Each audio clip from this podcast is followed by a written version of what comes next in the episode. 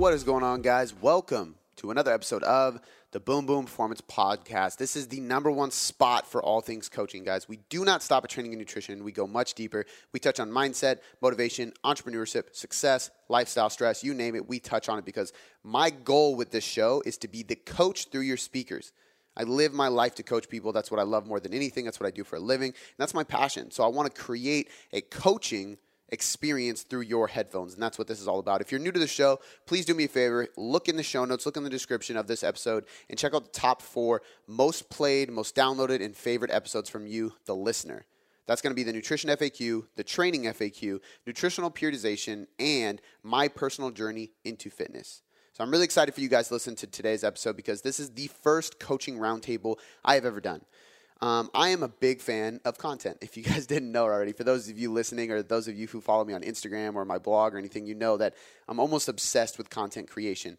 Um, in fact, I got some really cool things in the works uh, right now. Actually, I'm just going to plant a bug that some very big and very exciting things are coming soon for me to be able to deliver even more content. I'm super excited about. But today is not about that. Today is about the coaching roundtable, and this is the first one I've ever done. See, I'm a big fan of listening to other people's podcasts. In fact, one of my favorite podcasts is actually one of the guys listening to this or on this show today, talking with us, and that's Steve Hall. Um, something he's done a lot of are roundtables. Um, JPS, uh, he's done roundtables.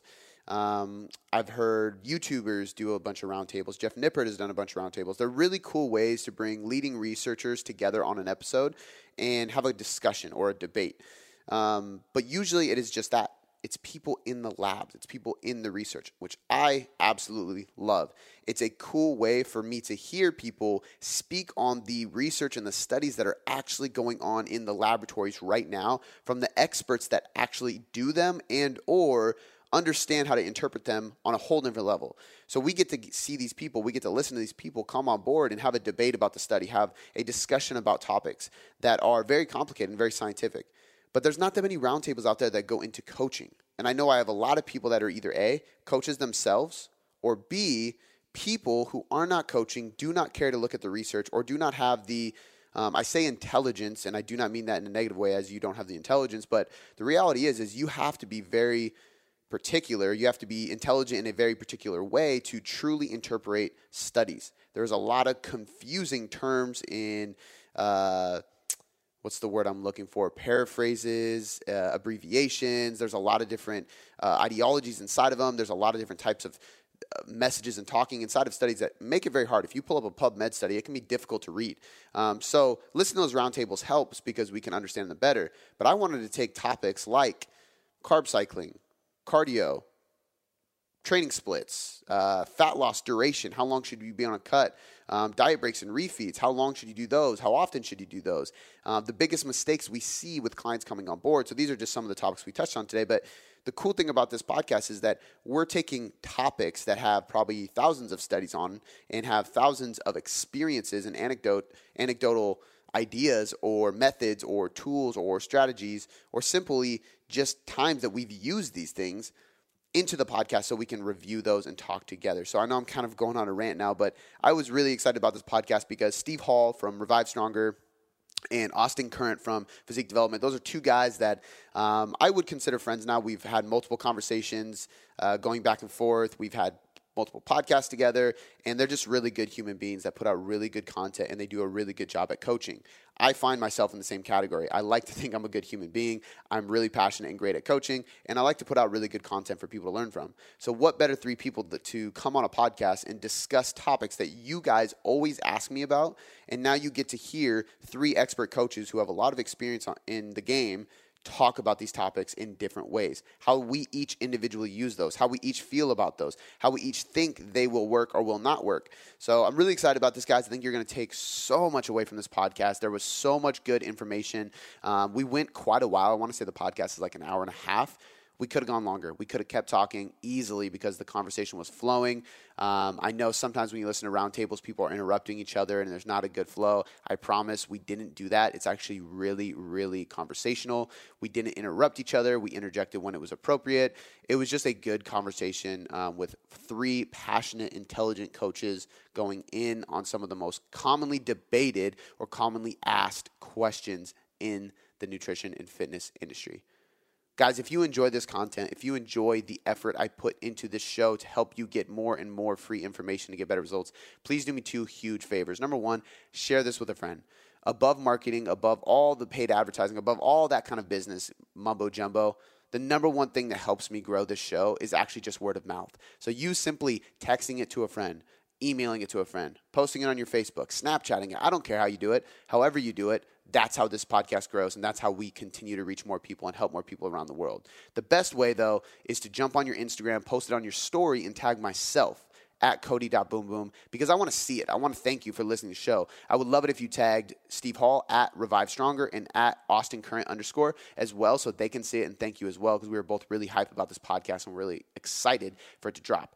The other way you can help me grow is in iTunes directly. Even if you're already subscribed, you would need to search the Boom Boom Performance Podcast, click leave a review, leave us a five star rating and review so I can see it and I can see what you guys enjoy about the show and keep doing that so you can get more of what you actually enjoy. Um, and if you're not subscribed, please hit that subscribe button. That's the number one thing. I should have said that from the get go. But um, I appreciate you guys being here. I'm really excited for you guys to be here, and I'm really excited for you guys to listen to this podcast so you can take away so much good info. I've been talking for too long, though. Let's get right onto the podcast. All right, guys, Steve Hall and Austin Current on the podcast today. I'm excited about this because this is the first time I've ever done a roundtable. So, everybody listening, apologies if it isn't as smooth as it will be in the future, but I'm planning on doing more of these. I actually have a few more already set up. Um, but the goal today is to go over coaching strategies. Uh, we have three people in here that are very intrigued and interested in the science, in the research, and we use a lot of this stuff. But I, I believe all of us use it in a practical and applicable way because as we know, some studies and, and things inside of science are really cool, but they may not be applicable to the general population or even to physique athletes specifically. So I really want to dive into some specific topics, some questions that we get asked a lot, um, and then just kind of go over the uh, strategies we use inside of it. I'm, I'm not going to do an intro for both you guys because you have both been on the podcast. So I'm going to link those episodes in the show notes for everybody listening who wants to check out the episode with Steve or with Austin. Go back, listen to those. Um, I highly suggest both of them. We've gotten a ton of great feedback on them. Um, and then we're just going to kind of jump right into the questions. So the first thing we're going to touch on today, just to kind of create context and give the listeners something to think about not making in the future is the biggest mistakes you guys have seen. So Steve, we'll start with you, and let's just kind of touch on the uh, the biggest like one to two things that you commonly see with guys or girls approaching you for coaching.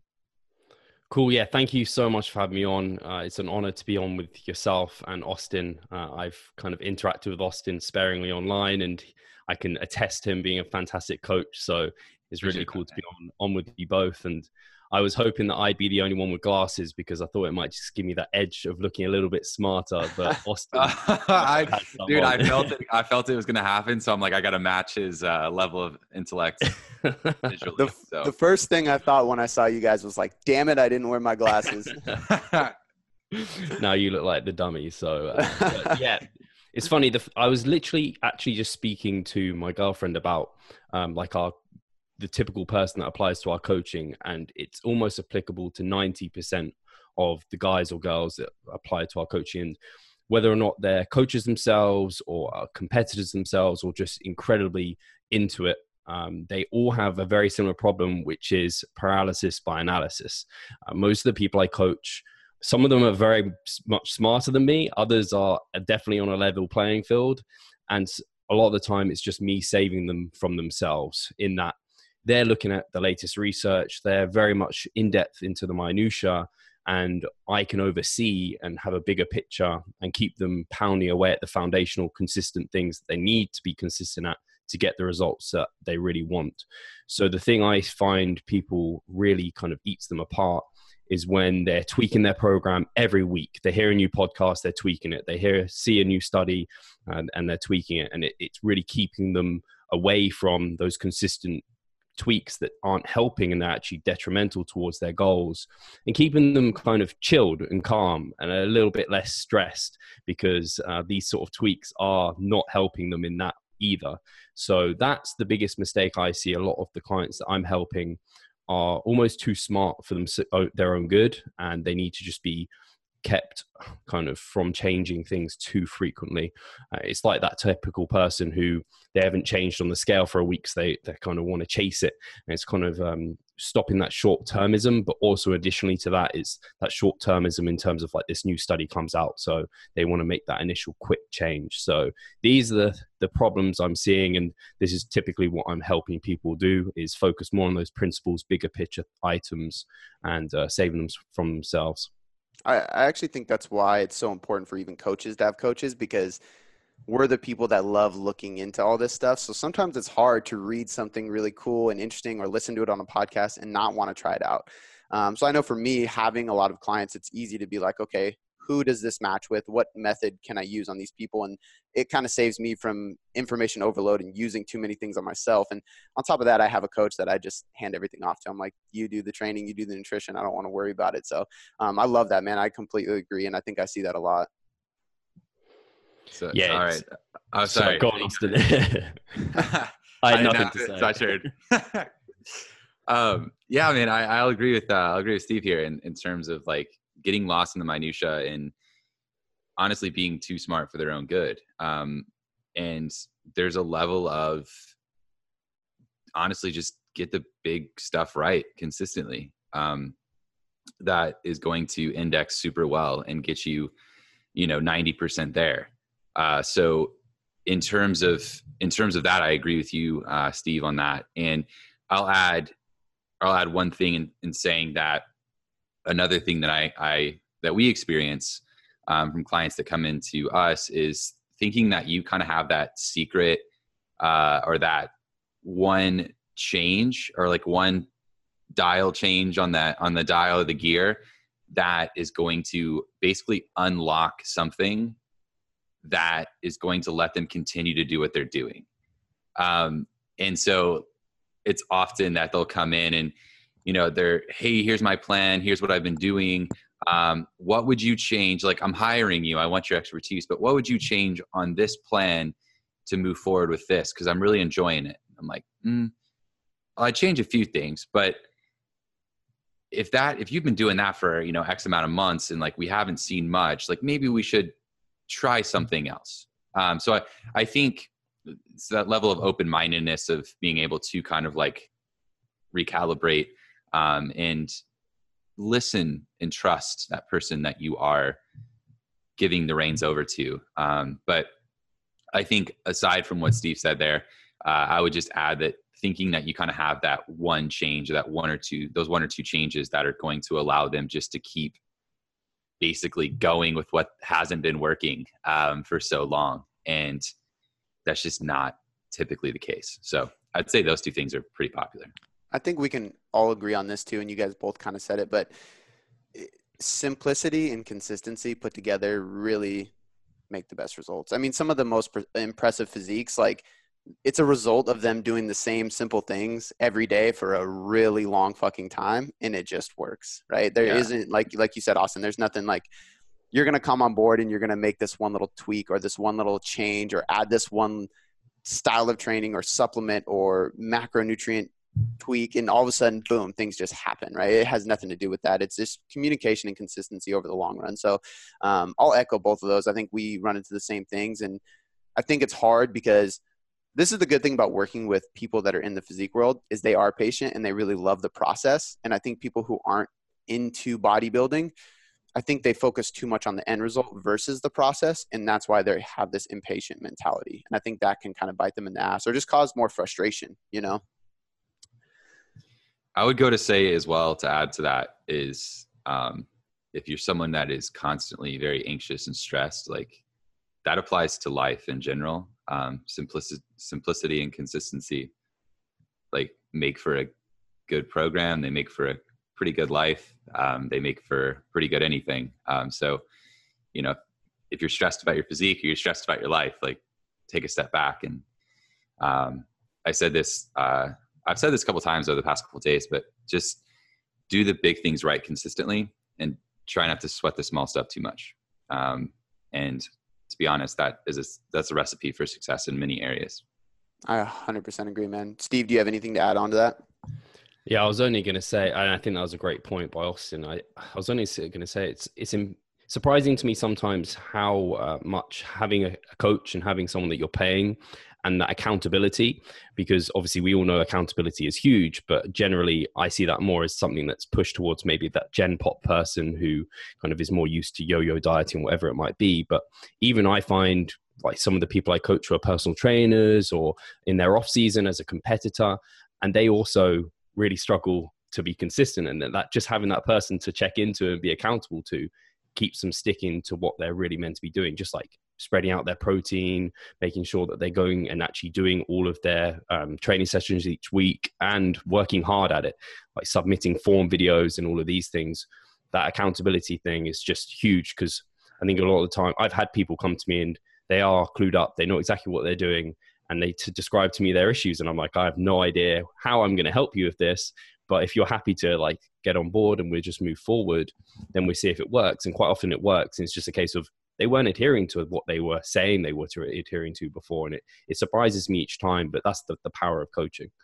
Yeah, yeah it's great to have a program uh, written down that is seems like the best, man. Like they've listened to all your podcasts, Steve, and they've just set up the the best program based on the latest research, and they got all the intensifiers, they got all the everything in there, and it's like oh, that's fantastic, but you got to execute the dude, man. You got to do it. And that's like, God, I mean, I've set up some probably some crazy programs that are just like, this is pretty epic. And I honestly, like, I just don't, a lot of times I just don't follow through. And I'm, that's the reality of the situation. And so it's, yeah, in terms of people coming in looking for help, like, that is a lot. Yeah. I think, point, I think accountability is just underrated in general. It's just not something that's a sexy cool. There's not a ton of there. I mean, there is actually some research on people who paid for a, a service and the other group did not pay, and the group that paid got better results and whatever they were doing because they just had skin in the game. And I'm the same way. I've created a ton of programs, or I'll recreate a program every single week because I just keep trying new things and I'm going to tweak things. And then I realize, like, man, I've done something different every every week, and I need to get back with somebody. Um, it's just it's just powerful and like you said steve the little things and i am guilty of this even in my own nutrition like letting little things slide quite a bit and then simply having somebody come on board not tweaking a thing but just checking in with me and now i'm just like militant just on point and i'm actually happier doing so. My results are better and it's like okay i just needed to get back on board. So 100% agree with that. Um, i'm going to move on to the next question here and it's about refeeds and diet breaks. This this is something that i've talked quite a bit about on my podcast, on the blog and stuff, um, just because I think in in we work with more general population. Um, I would say more advanced general population because they are into macros, they're into tracking, they're into periodizing their training, but they're not necessarily stepping on stage. And I find I'm one of the people that uses refeeds and diet breaks quite a bit inside of general population because I think it just applies to handling the stress of a diet inside of a stressful lifestyle so much. So we talk about it a lot, but there's a lot of research on two days, three days, full diet breaks. So I kind of want to just go, we'll start with you again, Steve, and just kind of go into your practical applications of it. Like, what do you find yourself using the most? Um, obviously, there's a lot to say that a single day of refeeding isn't hormonally going to do much, but I still think there's some psychological benefits to it. So I'm just curious of like when you use what, what you find yourself using the most, um, and what would be people's biggest takeaway to take from your specific coaching practice, if that makes sense. Absolutely, and uh, it's it's great because I recently interviewed, and the podcast hasn't come out yet, but there's been other podcasts with Jackson Peos on, and he's doing a lot of research into diet breaks, and obviously had uh, Lyle McDonald, who first popularized refeeding quite a lot, had him on the podcast to kind of revise his refeeding strategies and what that was really providing people, and obviously it's been kind of pretty convincingly proven that any results of refeeding for two, three days are going to be fairly short term in terms of what they're having the impact on like hormones and kind of ridding diet fatigue as kind of a some word for that. Uh, but like yourself, there is times at which I do utilize them, but they're mostly from a psychological aspect, uh, from ad- adherence aspect. So there's people who are brilliant at dieting when they're working during the week. They're very busy and they can stick to a very decent calorie deficit. And on the weekend, they want a bit more freedom. They want a bit more flexibility. So maybe we call it a refeed. It's planned. It's not just a cheat meal or anything like that, because I think that brings with it negative connotations and the potential to really do some damage. And so we just say like, okay, we're bringing calories up to around maintenance. Uh, try and make it carbohydrate heavy potentially, but maybe not even that. Just the psychological results are sufficient to keep someone adhering and sticking to the calorie deficit. For physique competitors, I sparingly use refeeds. Um, I am I haven't seen huge benefits of them, and most of the time, when I ask a competitor, would you prefer to have a higher level intake through the week or lower days and then a couple of higher days? They don't like the look of the lower days, and the higher days sometimes just keeps people very kind of food focused sometimes, and they end up kind of thinking about that day like the whole week and it drives them mad and almost increases food focus and has a bit of a negative aspect on their psychological health in that regard. So then i provide kind of uh, diet breaks and i typically would combine those with a deload week and that's something i've been using for quite a long time maybe the last couple of years and that just for a lot of good rationale in terms of the fatigue reduction from training because you're getting rid of lots of training volume and you're also allowing glycogen replenishment through bringing calories to maintenance mostly again through carbohydrates, which I particularly emphasize at the beginning of the week. Later in the week, I'm less concerned because a lot of the kind of glycogen replenishment can happen within like the first three days, and then they can get a bit more relaxed towards the end of the week. And you're also going to see the biggest short term benefits from increasing carbohydrates, I think, via leptin and thyroid and everything like that. So they're going to feel a bit better by taking that approach. But when I do tell people diet break, it's important to emphasize the fact that it isn't a kind of again it's not like cheating. It's not like they're actually not dieting anymore. Dieting is kind of like a bit of a lifestyle especially for um, someone who's got goals. They can't just kind of completely go off what they're eating uh, very much emphasizing to stick to similar foods especially again at the, the first kind of few days of the diet break because they're probably going to be quite hungry. By the end maybe incorporate some of those foods they've been really looking forward to have that psychological release and then get back into dieting um, kind of like if you've got a long car journey you have breaks um, and these can be kind of the diet breaks that you're taking to refuel, let yourself keep going along with the diet. Uh, and I found that to be really, really successful. Uh, it's something I used within my contest prep in 2017. Didn't use any refeeds. Uh, it was all diet breaks. So I kind of just kind of accumulate the refeeds you might have taken through the many weeks of dieting and put them all together and it's seen like each day of kind of maintenance intake seems to have a cumulative benefits and it seems to be that the research is supporting diet breaks over refeeds now but again the psychological aspect of all of this is so big so i certainly am aware of people who do not enjoy diet breaking and that causes them to screw up because then they're super hungry after it and they don't enjoy that feeling. So uh, it's kind of you do individualize it, but for most of my clients, I'm a big fan of uh, not utilizing refeeds too frequently unless it's just for an ad hoc uh, kind of uh, preference or um, adherence reason if there's a wedding or something on those lines or a birthday or something like that and then trying using diet breaks along with their deload as kind of a periodized uh, nutraceutical concordance i'm glad i managed to use that word um, that mike israetel uh, i think I, I learned that from him where you're just basically trying to synergize your nutrition with your training and that seemed to make a lot of rash, good rationale for me I love it, man. Um, before I pass it on to you, Austin, uh, Steve, do you have any? Just because I know people, and, and, the answer is always it depends, but I, I think people always want to know, well, how often should I do it? Do you have a typical timeline that you stick to for most of your clients? Like, I usually put them in a deficit for if we have not, let's say, a specific stage date, but three to four weeks in a deficit and then a full week diet break? Or is it more of like, we're just going to watch your biofeedback, see how you're progressing, and we're just going to kind of throw these in when I think necessary? So they tend, yeah, it, is more so auto-regulated, but with a idea that it's going to land on a certain week. So just like um, I might know this person can probably accumulate volume and progress their training for four to five weeks, and then deload. That's when I'm going to be like, right, when that deload occurs, that diet break is going to come in. Big fan of combining the two together. So that's how I tend to do it. Yeah. Love it. Great answer. Austin, I'll pass the mic to you.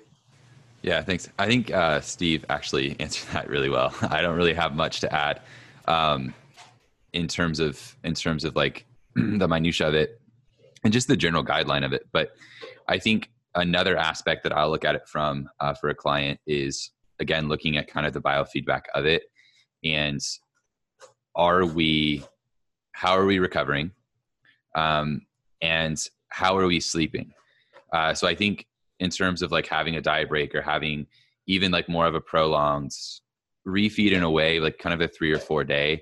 Um, or I'll combine like the two days off in a row with a refeed or with two higher calorie days. And like that can almost, if you've had three or four days of like bad sleep, because of like accumulated fatigue or volume or metabolic stress or whatever, it's it can be beneficial, and I've seen it work not only for myself but for clients um, to kind of give them that two or three days of higher calories, a little bit lower stress, and then it kind of like gives them that.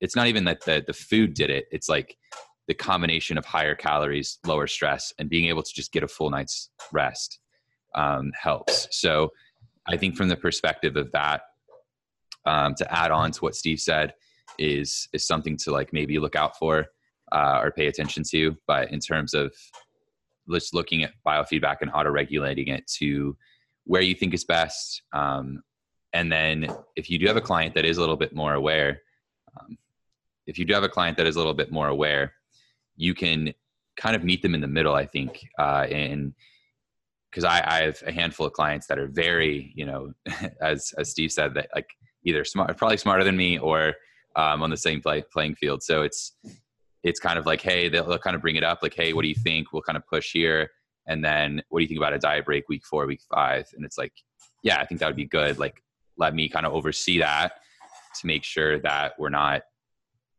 kind of overstepping our bounds or that we're not being reactive. I'd rather be proactive with it. Um, that way, we're not getting too far into a hole and having to dig ourselves out. So, um, I'll just that's I I'll, i just wanted to add that to what Steve said, but I think Steve broke it down really well.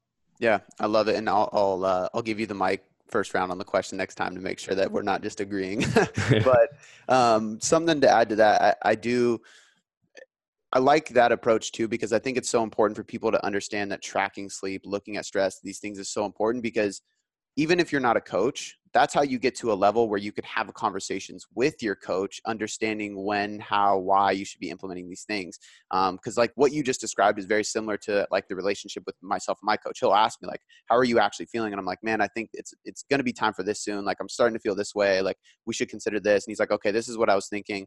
And it's just more of a collaborative, and in I think adherence goes up because I feel respected. I feel heard. I'm like, yeah, cool. Like we're making this decision together. Um, and then obviously it makes his job a hell of a lot easier because I understand what we're doing and I know these things. So I encourage people to track that biofeedback just for that sense. Like you don't need to be a coach to be that level. You just need to be self-aware of your body. Um, but but I do want to ask you a question, Austin, going off that because you mentioned taking two rest days with refeeds, and I know a question I get all the time is, okay, I have a refeed or two. Like, should these be on leg day? Should these be on super intense days? Like, what is your response to that question that it tends to be pretty popular in the general population? Because back in the day you had cheat meals on saturday and it was like the intense leg day and you just went all out and you had to do that. Um, what is your response to that? Why do you feel like you not necessarily need to have refeeds on a on a strength day so on and so forth? That's a good question. So i've so my benefit like i've i'd rather have a higher cal like two one or two high, higher calorie or at least higher carb days before I go into a session, not the same day. Um, especially depending on when you train. So if you are waking up first thing or like even training in early afternoon, like that high, like you're not going to see the performance benefits, in my opinion, um, from that higher calorie or higher carb day in, in general. Um, at least I've experienced that, and I've seen that with with clients, especially in contest prep, as we go get down um, to the nitty gritty of it. So, in terms of like I think it's super relative. Uh, I, I, think if you're someone, if you're a competitive athlete, then I think it's something that you need to to be on board with your coach and kind of like communicate when, like, hey, usually the day after, two days after the high carb day, like I feel best, I look the best. Um, that's usually when I like to kind of either hit these, I, I like hit a hard leg day. It's good to com- kind of communicate that back and forth. I think. Um, but in terms of general population, I think you just have to be intuitive with it and know what's coming up within your life, know what's know what's coming up in terms of events, um, and know that it's there's nothing special to just like your you know like the the old adage of like well chest only grows on monday so that's when we train it right? So it's like you know high carb days or cheat days don't only it's like it, it only works on saturdays right? So um in terms of that i think you have to be super intuitive um, and then if it, especially gen pop and then with competitive athletes a mix with intuitive but also like in, in, intelligence um, practice and protocol and being proactive with it and seeing what your athlete is, how they're performing, how they're recovering uh, from that. I love it. I, I people need to take note too that a lot of these strategies are built into a weekly caloric deficit. So when a coach is implementing refeeds and diet breaks and things like that, he probably knows he or she probably knows what your weekly and essentially monthly caloric deficit is that we're working on. Um, so these things aren't random; they're factored into the total. So it's it's you're still in a deficit most likely, and I think that's why people need to understand like taking a two day diet uh, break isn't going to just boost your metabolism out of nowhere. It's more of like an insurance policy for adherence and, and just making sure you don't downregulate too much. Um, but this isn't wasn't a question on the plan, but I'm gonna Austin kind of already gave his feedback on that, so I'm going to give it to you, Steve. Um, but with just pre pre workout nutrition, um, I think there's like there's some people that are just like it does it really doesn't matter total calories. It takes a while for your body to, you know, facilitate glucose and get it to glycogen anyway. So don't worry about it. Eat the night before, you'll be fine. Some people are like, you have to eat before. Like, I just want to get your opinion. Austin kind of made his clear that he doesn't think it matters too much, um, especially in the sense of refeeds. And, and if you have a different opinion, I'll pass the mic back to you after Steve Austin. But um, Steve, if you want to give your thoughts on pre workout nutrition.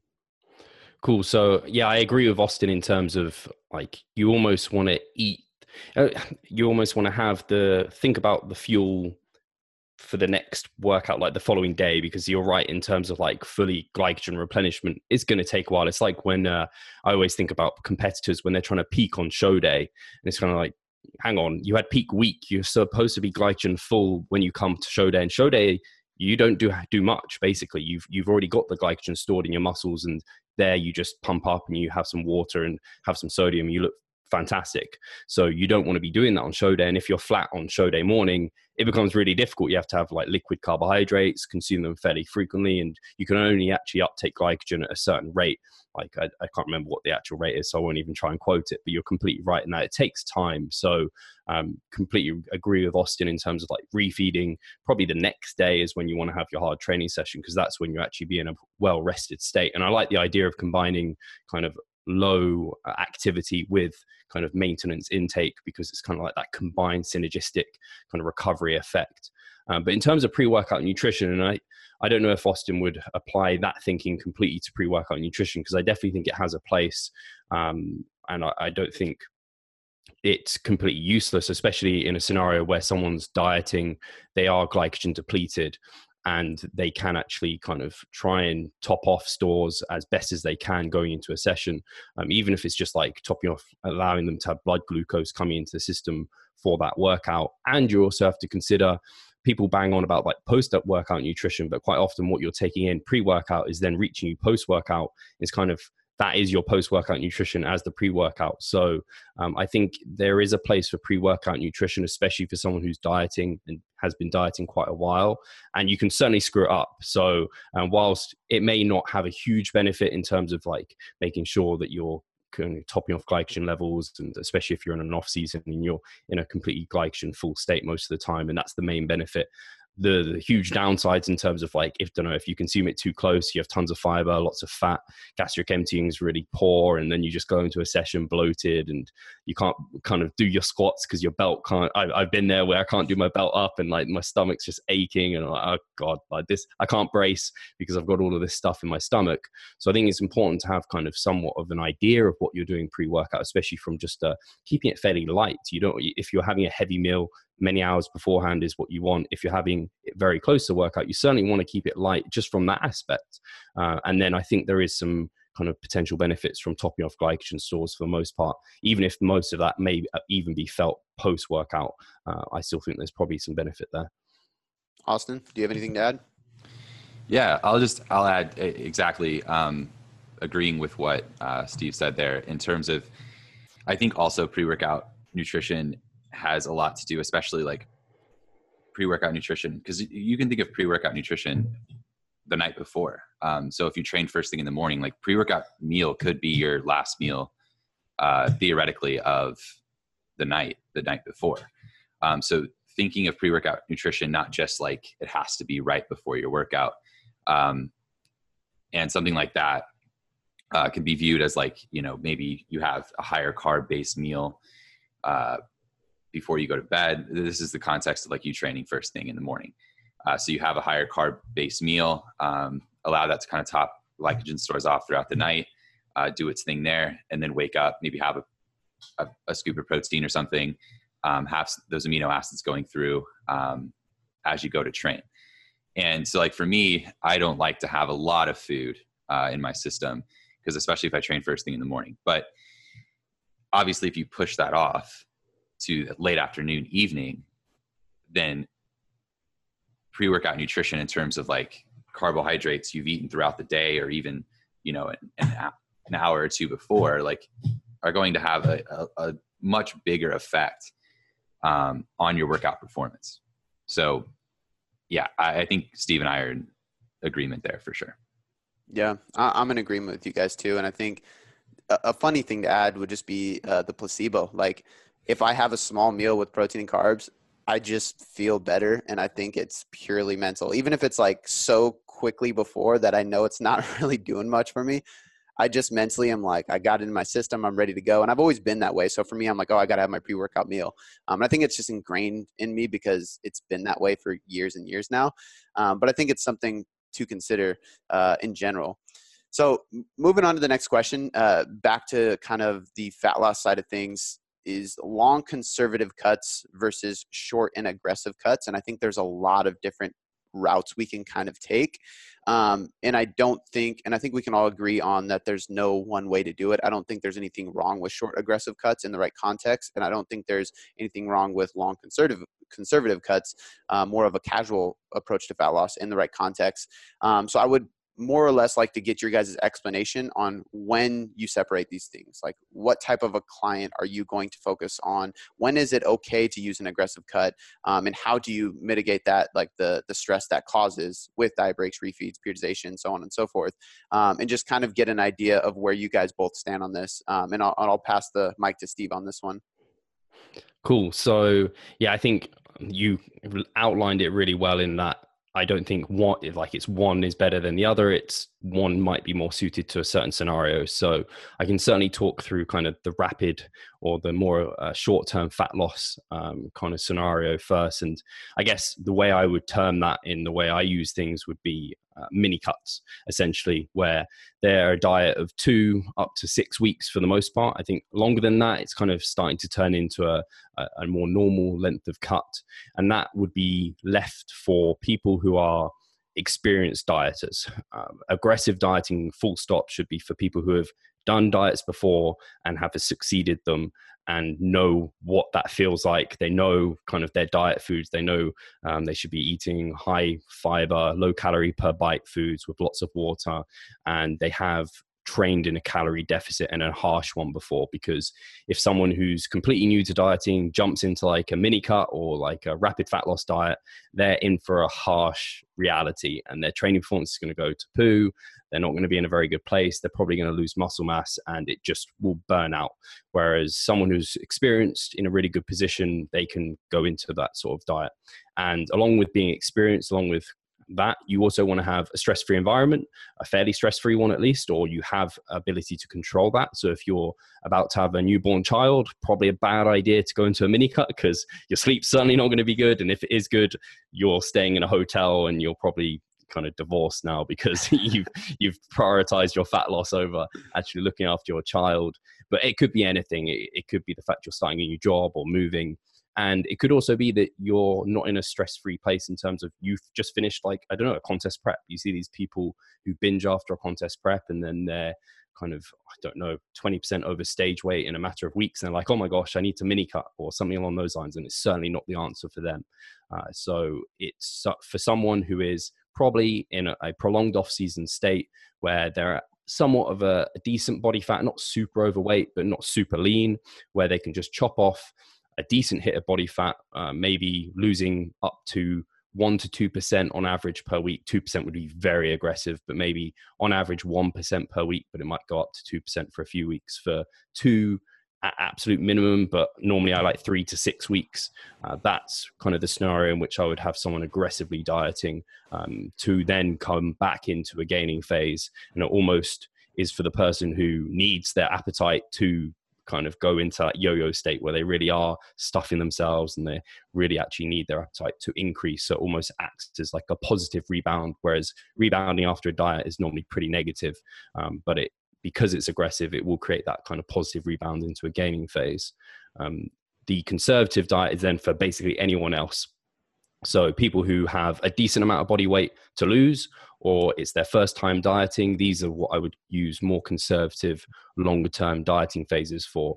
Uh, they could still lose, like at the start, 1% of body weight per week because for them, at maybe like 20% of body fat as a male or like getting into 30% body fat as a female, they can still lose up to like a percentage of body weight per week. And that's comfortable for, for them.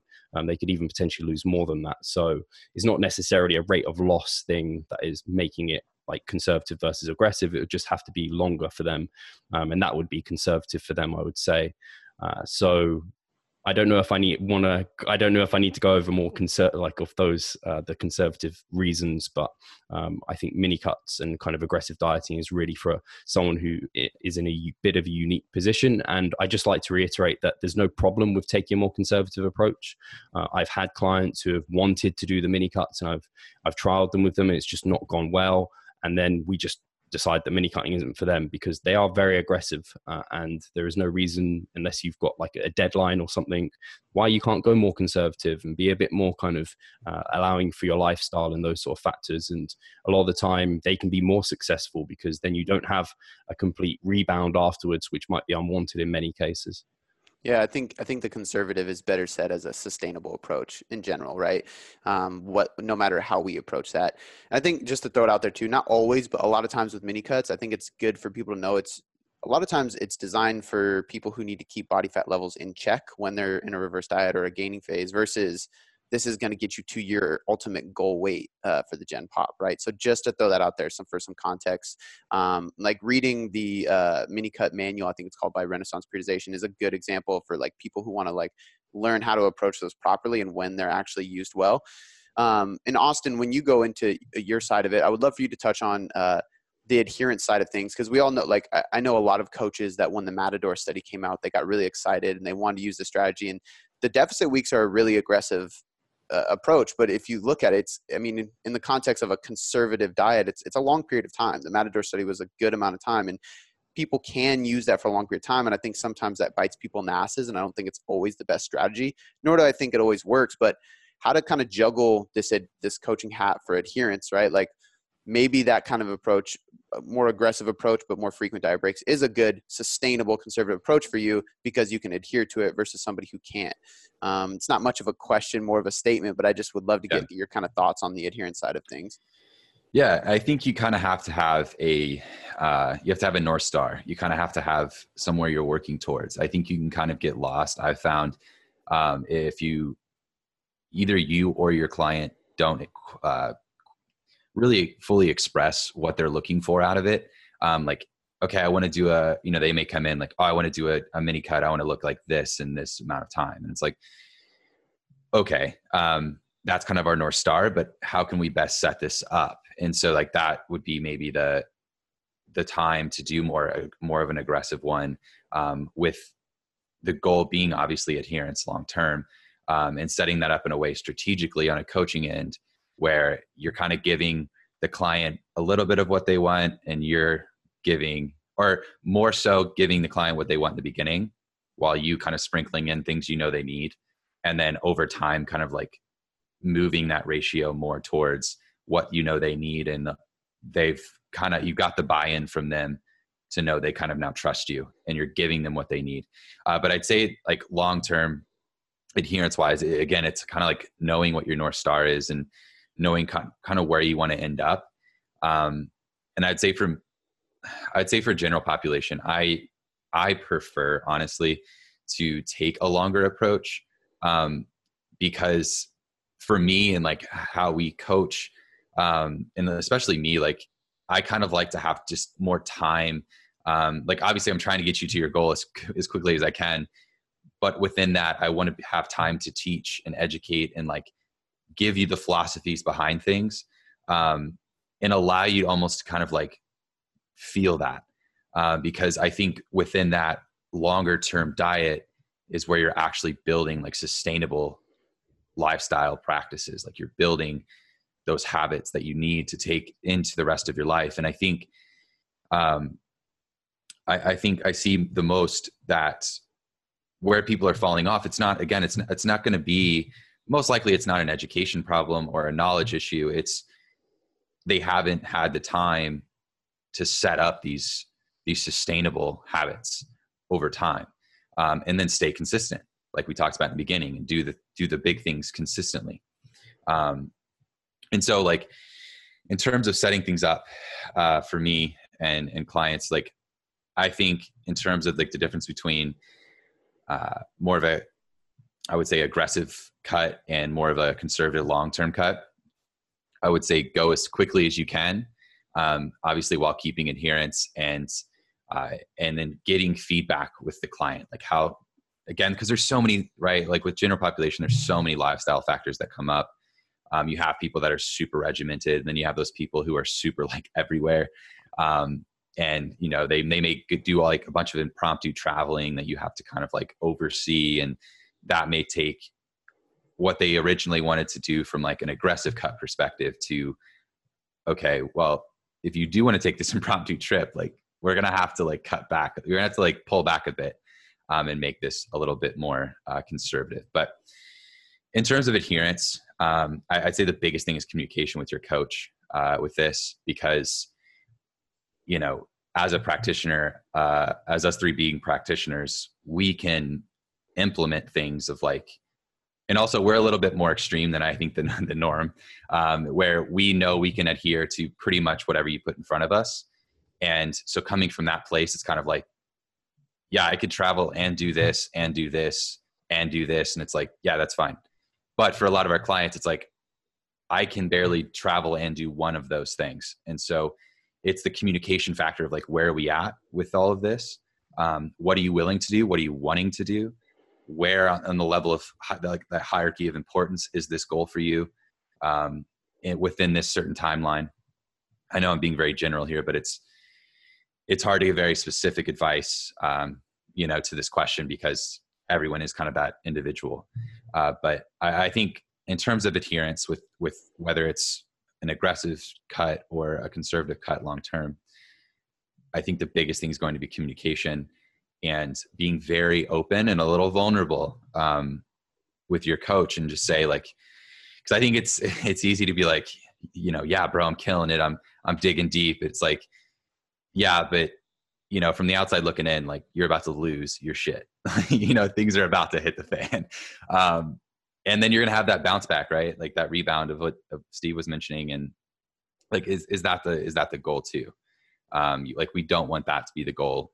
So if we get to your goal six weeks earlier, and we end up rebounding and bouncing back, like did we really do what we wanted to do, or you know, did we just kind of like spend some time drastically cutting and then spend some time like quote unquote massing really fast? um, uh, so yeah, I hope I answered your question. I, I that was kind of uh, that was kind of everywhere, but I think communication's huge. Yeah, no, I agree with you, man. I think a couple things that you that people should be looking for in a great coach. Uh, number one, great coaches ask a lot of questions, and you did you mentioned that multiple times. I think coaches always want to know more, want to know more, want to ask more, want to hear what your thoughts are, hear what you're doing. And I think that just allows, again, self awareness to grow, but it gives us more context to help you adhere to things better. Um, and then, like you said, the education piece. I love that because something I always tell to clients that are onboarding to work with our team is like, you're not going to work with us at some point in time, whether that's in three months, six months, or 20 months. Like at some point, you need to do this on your own. You need to understand how to do it on your own.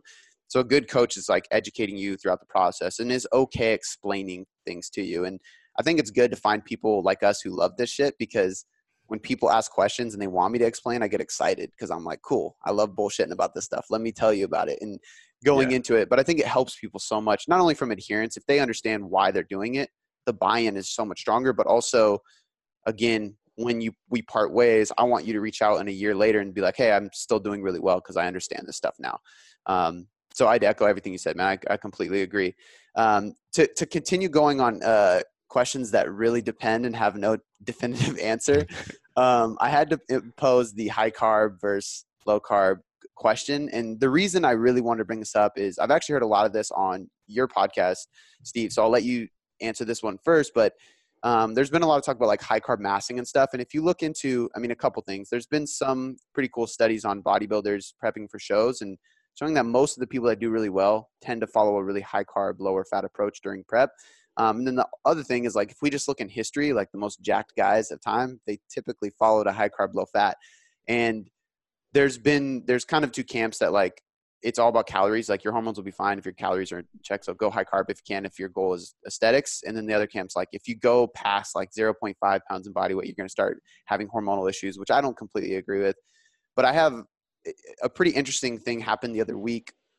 I have a membership site uh, where we do like training programs and stuff, and there's always discussions. And a guy asked me this question, and he was, and I was like, yeah, you're dancing on a fine line, man, because he was like 0.25, 0.3 grams per pound um, in fat, and he was going really fucking high in uh, carbs. And he was like, "Well, I think you're wrong because I got my hormones tested, and he like had everything paneled out, and it was like phenomenal. Testosterone was high, and I was like, oh." How long was he doing that though? That I, I do not know. I want to say like like month, two months, three months, like that context of it. Yeah. Yeah, longer than a month for sure. I can't say longer than two months. Um, Yeah. but I was surprised at how like my biggest shock was like how are you adhering to that? Because it was like between thirty to forty grams of fat on a regular basis is just it's just hard, man. It's not fun. Um, but I just want to get your guys' opinion on the whole topic, like when when to implement a high carb, low fat. Um, Austin, I'm gonna let you go first because you seem to be intrigued by this one. You're standing Uh, well, yeah. Well, I, I think, um, yeah. So I, I approach a lot of things from the from the standpoint of um, making sure that your your nutrition does match your training. And so if we are doing something that's you know more on the metabolic side, even hypertrophy, or so more intensifiers, more supersets, shorter rest periods, more pump, like taking longer into fatigue, like that's all very glycolytic type training. Um, and so I think, and you you to go uh, to uh, expand on what you said, like some of the best preps or like some of the best bodybuilders we've seen, and say like, okay, they've been high carb, low fat. Okay, look at their training though. Like their training is so, like so glycolytic dominant um, to the to the point where they need, from like a physiological perspective, from a biochemical perspective, like they need to fuel that with carbs. And like their performance will quickly drop and they're, they will look flat. They'll look uh, they'll probably look a bit a little bit more bloated. Like they're gonna uh, in, in in terms of like becoming more inflamed um, from that type of training if they don't have enough carbohydrates to help fuel that not only from a performance perspective but also recovery perspective. And so i think the way that i uh, what the way i think of this is more so in the terms of how what does our training look like?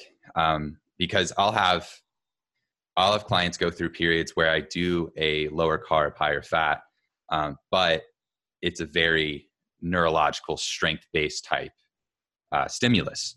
So i think it's only i think it's important as well that we do go through periods of time of changing these things changing these variables keeping this uh, this flexibility uh, alive. Because if you get too one-sided um, just like anything else things just tend to shift in a, in a direction that we don't want to go or maybe isn't the best long term so i think in terms of looking at should we go high carb should we go low carb uh, I, I think you need to really audit your training and what stimulus are you trying to elicit? What what adaptations are you looking for?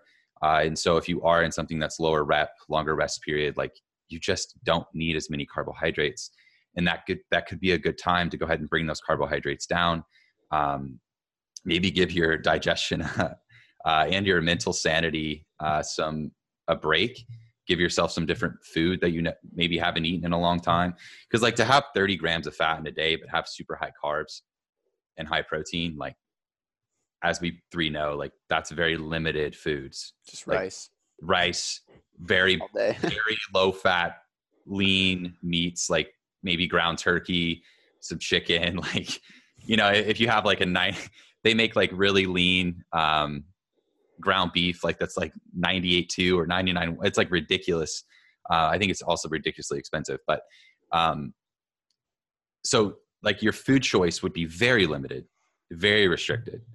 And so not only from like a a performance perspective or even like a, a long-term physique enhancement perspective, you got to look at the psych the kind of the psychological perspective of it and almost break that up for them. Because uh, again, like, could they theoretically do it? Sure. But as the coach, you kind of have to like, again, giving them a little bit of what they need sprinkled in there. So kind of bringing down that uh, need for carbohydrates within their training, and I, you're going to benefit. That's going to index a lot better in terms of how they're going to respond to that. And I think where things kind of got mixed up, and I'm not. I know when I mention this, people are gonna be like, yeah, or one way or the other. But like this is where like the whole CrossFit thing mixed with the low carb thing got really f- kind of fucked for me in terms of watching this happen and unfold because it's like I, I fully support like crossfit and their community like i think it's one of the coolest things that's happened in the fitness industry in a really really long time and i think if we could all come together as crossfitters do in, in our side of the community or our side of the industry a lot of things would improve and i think everyone would would be a lot happier.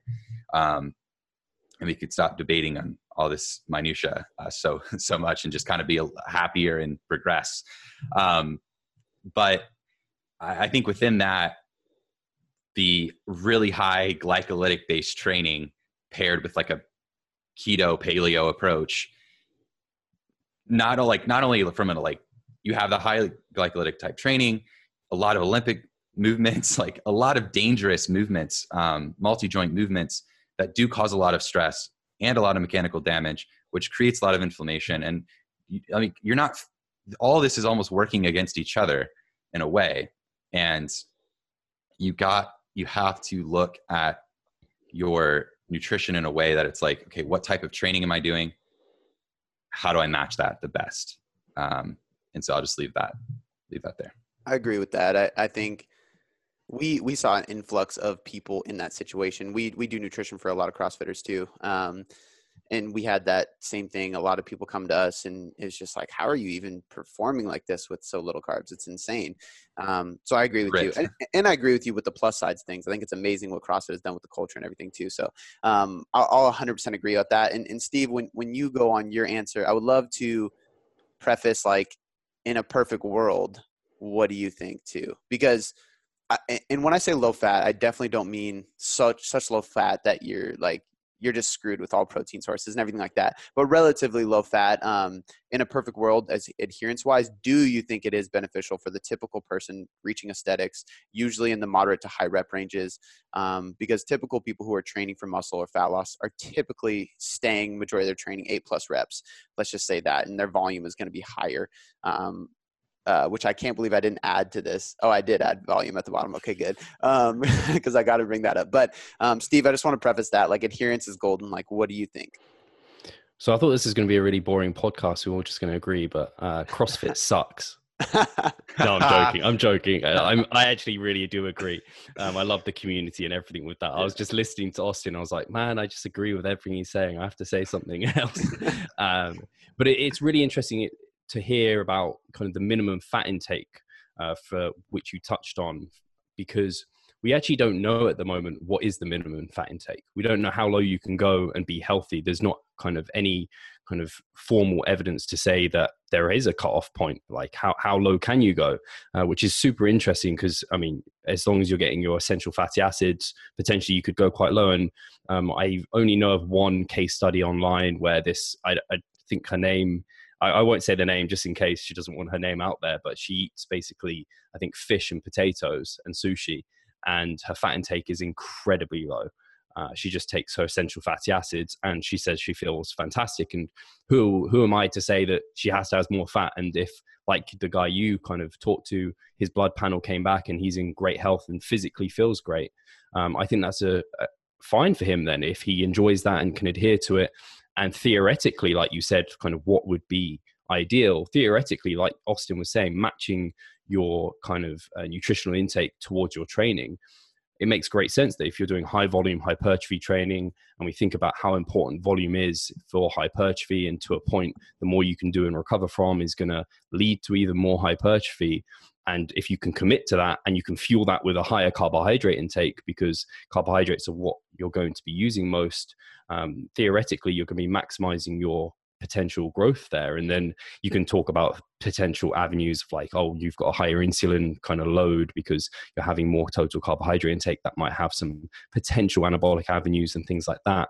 It's very very interesting. Um, so in terms of what i end up doing uh, I think for me, the practical lower limit for most people is like the 0.3 gram, uh, 0.3 per pound seems to be the lower limit for most people. So that seems to work most of the time, or like half a gram, uh, 0.5 per kilo up to one gram per kilo tends to be the range that I work people within because it seems to be a practical range, and anything lower than that isn't necessarily going to provide much more. It's still pretty damn low fat if you're going 0.5 grams per kilo. That's pretty low, um, and you're then maximizing kind of gly- uh, your carbohydrate intake from that. Again, theoretically, supporting more training volume, recovering from more training volume, and providing potentially a more anabolic route. I then agree with Austin in terms of matching it with the training you're doing. So I definitely incorporate periods of which you go lower volume, uh, like with the deloads, but also just lower volume periods of time where you m- might be just maintaining.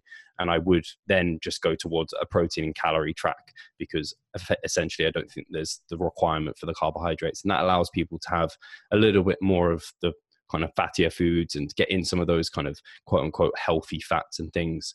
Uh, but even with the 0.5 um, grams per kilo, there's enough room there to be able to get in like some salmon if you wanted to. That's I consume salmon on a regular basis, and I pretty much stick to that lower end. Um, but it does require a lot of cereals and rice products and fruits and uh, it's only really for the serious person and i don't think it's a huge difference if you were to go to just protein in total calories uh, i don't think that person versus the person who stuck to the higher carb, lower fat approach is going to see wildly better results. But it might be marginally better, especially over years of doing it. And if it's something someone can consist to or adhere to, rather, I think it could be fine. Uh, it could be a really positive thing for them. I something I think it will be important for people to know too is like uh, the type of fat you're consuming within that. Um, if you're getting the essential fats, you're getting omega 3s, you're getting a balance across the different types of fats, um, I think you might be able to get away with a lower fat approach. Um, and some people are just self aware. I haven't had this a lot, but I had one guy recently. I got him ready for a photo shoot um, and we're reversing now. He was probably, he wasn't stage ready, but probably four weeks away from stage. Like he got pretty shredded for this photo shoot. And when we were reversing him back up, like as soon as we passed like the 65 gram mark, and I want to say he's probably like 188, 190 pounds. He was like, "Oh, thank God, man!" As soon as we went below 65, I just really felt it. And like this week, I felt so much better as soon as we hit 65. And I don't know if that's a placebo thing or if he's really that self-aware, but I was like, "Wow, that's like good on you, man." And and I kind of know my range too. Like when I go below a certain point, I'm like, "Okay, I kind of feel like shit." But then again, it could be the calories. Um, the only thing I would I would like to pose as a question is in a fat loss phase, do you think, and this might be indirectly because training might be spared more, um, or if it's just carbs are more protein sparing, do you think maintaining muscle mass during a cut is more likely on a higher carb approach versus a uh, higher fat approach? Austin, I'll let you start. That's a good question. I, I don't know. Um, yeah, I'm good to say I don't know. I, I, I honestly I would go more on top on the on the side of higher carbs probably being a better approach and less stressful on your on your total system. Um, because as we know if carbs aren't there we have to basically start to create glucose from other things um, which puts stress on other organs puts stress on you systemically um, and it's going to kind of lower that that threshold of what we can allot to other other processes like recovery um, and and new growth, for example. So I would probably go like moderate to higher carb um, for my answer. Steve. Yeah, I would agree. I think probably the higher carb approach is going to again support training probably best. And when we're trying to maintain muscle, kind of training is the biggest key to be maintaining that muscle. So I think because it will be fueling training and recovery most in that scenario, it's probably going to support superior muscle retention. Cool. Let's get, let's move on. One thing to add real quick, just I thought about this and I forgot to mention. I was listening to your podcast the other day, Steve, and you mentioned uh, you just mentioned that you're cons- you're doing a more of a low carb approach, but you said you're consuming like 600 grams of carbs per day. So kudos to you to be able to low carb. No, I'm assuming he's no. You're low fat with 600 grams. Oh, yeah. I think he said he's low carb and he's doing 600. I was like, that's not you go you man. man. Kudos to you to playing the the macros game to be able to fit that in. Um, and this question actually kind of. Uh, I was more excited about after listening to your last podcast with Eric Helms because he mentioned he was he seemed like he was prepping on a pretty low low fat intake as well. Um, and it's just always intriguing to me to see what other people are doing. Um, and I think it's something that more people do inside the bodybuilding community, but don't necessarily talk about publicly. So I wanted to put it out there. But um, the next question is probably going to be quick, not much of a debate, but I have to put it out there because I get it time and time again. It's the protein recommendations. And ever since I had uh, Jose Antonio on the show, it's just been like people, it, it goes two ways. Like he did the study of two grams per pound, which is too much protein. You don't need that much, but it showed that we're probably not going to get harmed. And then there's a lot of people who claim that that is actually extremely bad, can cause cancer, is going to damage your kidneys, like all this crazy stuff. And I'm unaware of any studies that actually prove that. But I also don't recommend people to consume that much protein because you're probably just going to be bloated and feel like shit. There's no extra benefit. But um, protein recommendations, do you guys have specific guidelines you stick to? Um, and, and, when does that change as far as cutting and uh, lean gaining? And, and Steve, we'll start with you on this one. Cool. So yeah, I'm I'm not aware of any studies to support those sort of claims. I, I don't know where this fear mongering really comes from. There's actually a lot of convincing evidence that we can have really high protein intakes and be able to do quite well off them potentially, um, although pretty damn hard to adhere to. And you also take away from fats and carbs, which are important to a certain extent. Uh, so my recommendations, t- for, for the most part, most of the people I work with, to be quite honest, aren't going to go below one gram per pound. Not just because, like, I, I don't necessarily think going below that is warranted. Um, they just don't want to adhere to that they they like protein. Like the, I work with people that just love to eat that, and I guess it's because my guys are more kind of physique orientated, so they want to have a higher protein intake. I would take them down to as low as 0.8 grams uh, per pound. I think that's been quite comfortably supported to be fine. Um, probably not so much in a dieting state uh, because muscle protein synthesis is going to be somewhat suppressed when you are dieting. I do prefer to have a higher intake, and that's up to 1.2 grams per pound generally, seems to be the higher end that I like to go to. Sometimes pushing higher if people are really struggling to adhere and they're not kind of worried about losing potentially some fat or carbohydrate intake, and we're kind of meeting minimum requirements for those. So I tend to range between 0.8 to 1.2. For most people, setting about one gram per pound. Uh, for myself and for people who are on like high carb massing and they get a lot of kind of carbohydrates from things like bagels. I think uh, t- two uh, new york bagels that i just consumed have like almost 20 grams of protein and i guess it's all from gluten. So uh, it's not the highest quality so i tend to raise protein intakes for those sort of individuals as well.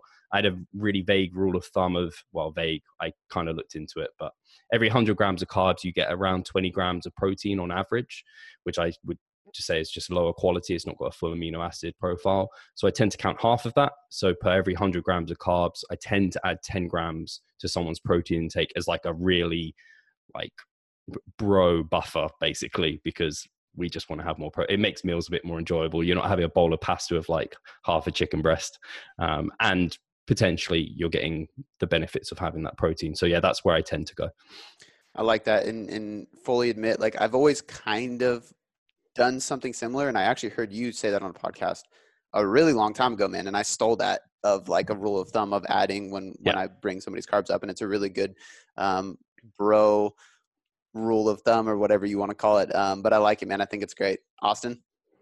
Yeah, I, I would say that it's. I think you could categorize it, bro, but I think it's just logical. I, I don't think like and I don't know if we're discrediting it by saying bro, but like I just think it's like that makes logical sense to me. I think thinking logically and critically about something goes a long way. So uh, kudos. So in terms of me, I think anywhere from like 0.8 to 1.4 is typically where I would go or stay. And again, like that's that's adding on to what Steve said in terms of uh, some of my gym pop clients, especially females. Um, and they could be smaller females and i could have them on a higher again like higher more carb driven type of training stimulus. And so to get their minimum fat requirement and to get enough carbs to really fuel that training i will bring their their protein down um, to that kind of like 0.8 and for me again because like and like looking deeper into that like their training is more concentrically dominant um, and not a lot of time spent in eccentrics or pauses in the lengthened position. For example um, so at the bottom of a squat like they're not pausing for like a one or two count. It's kind of just hit the bottom and go up.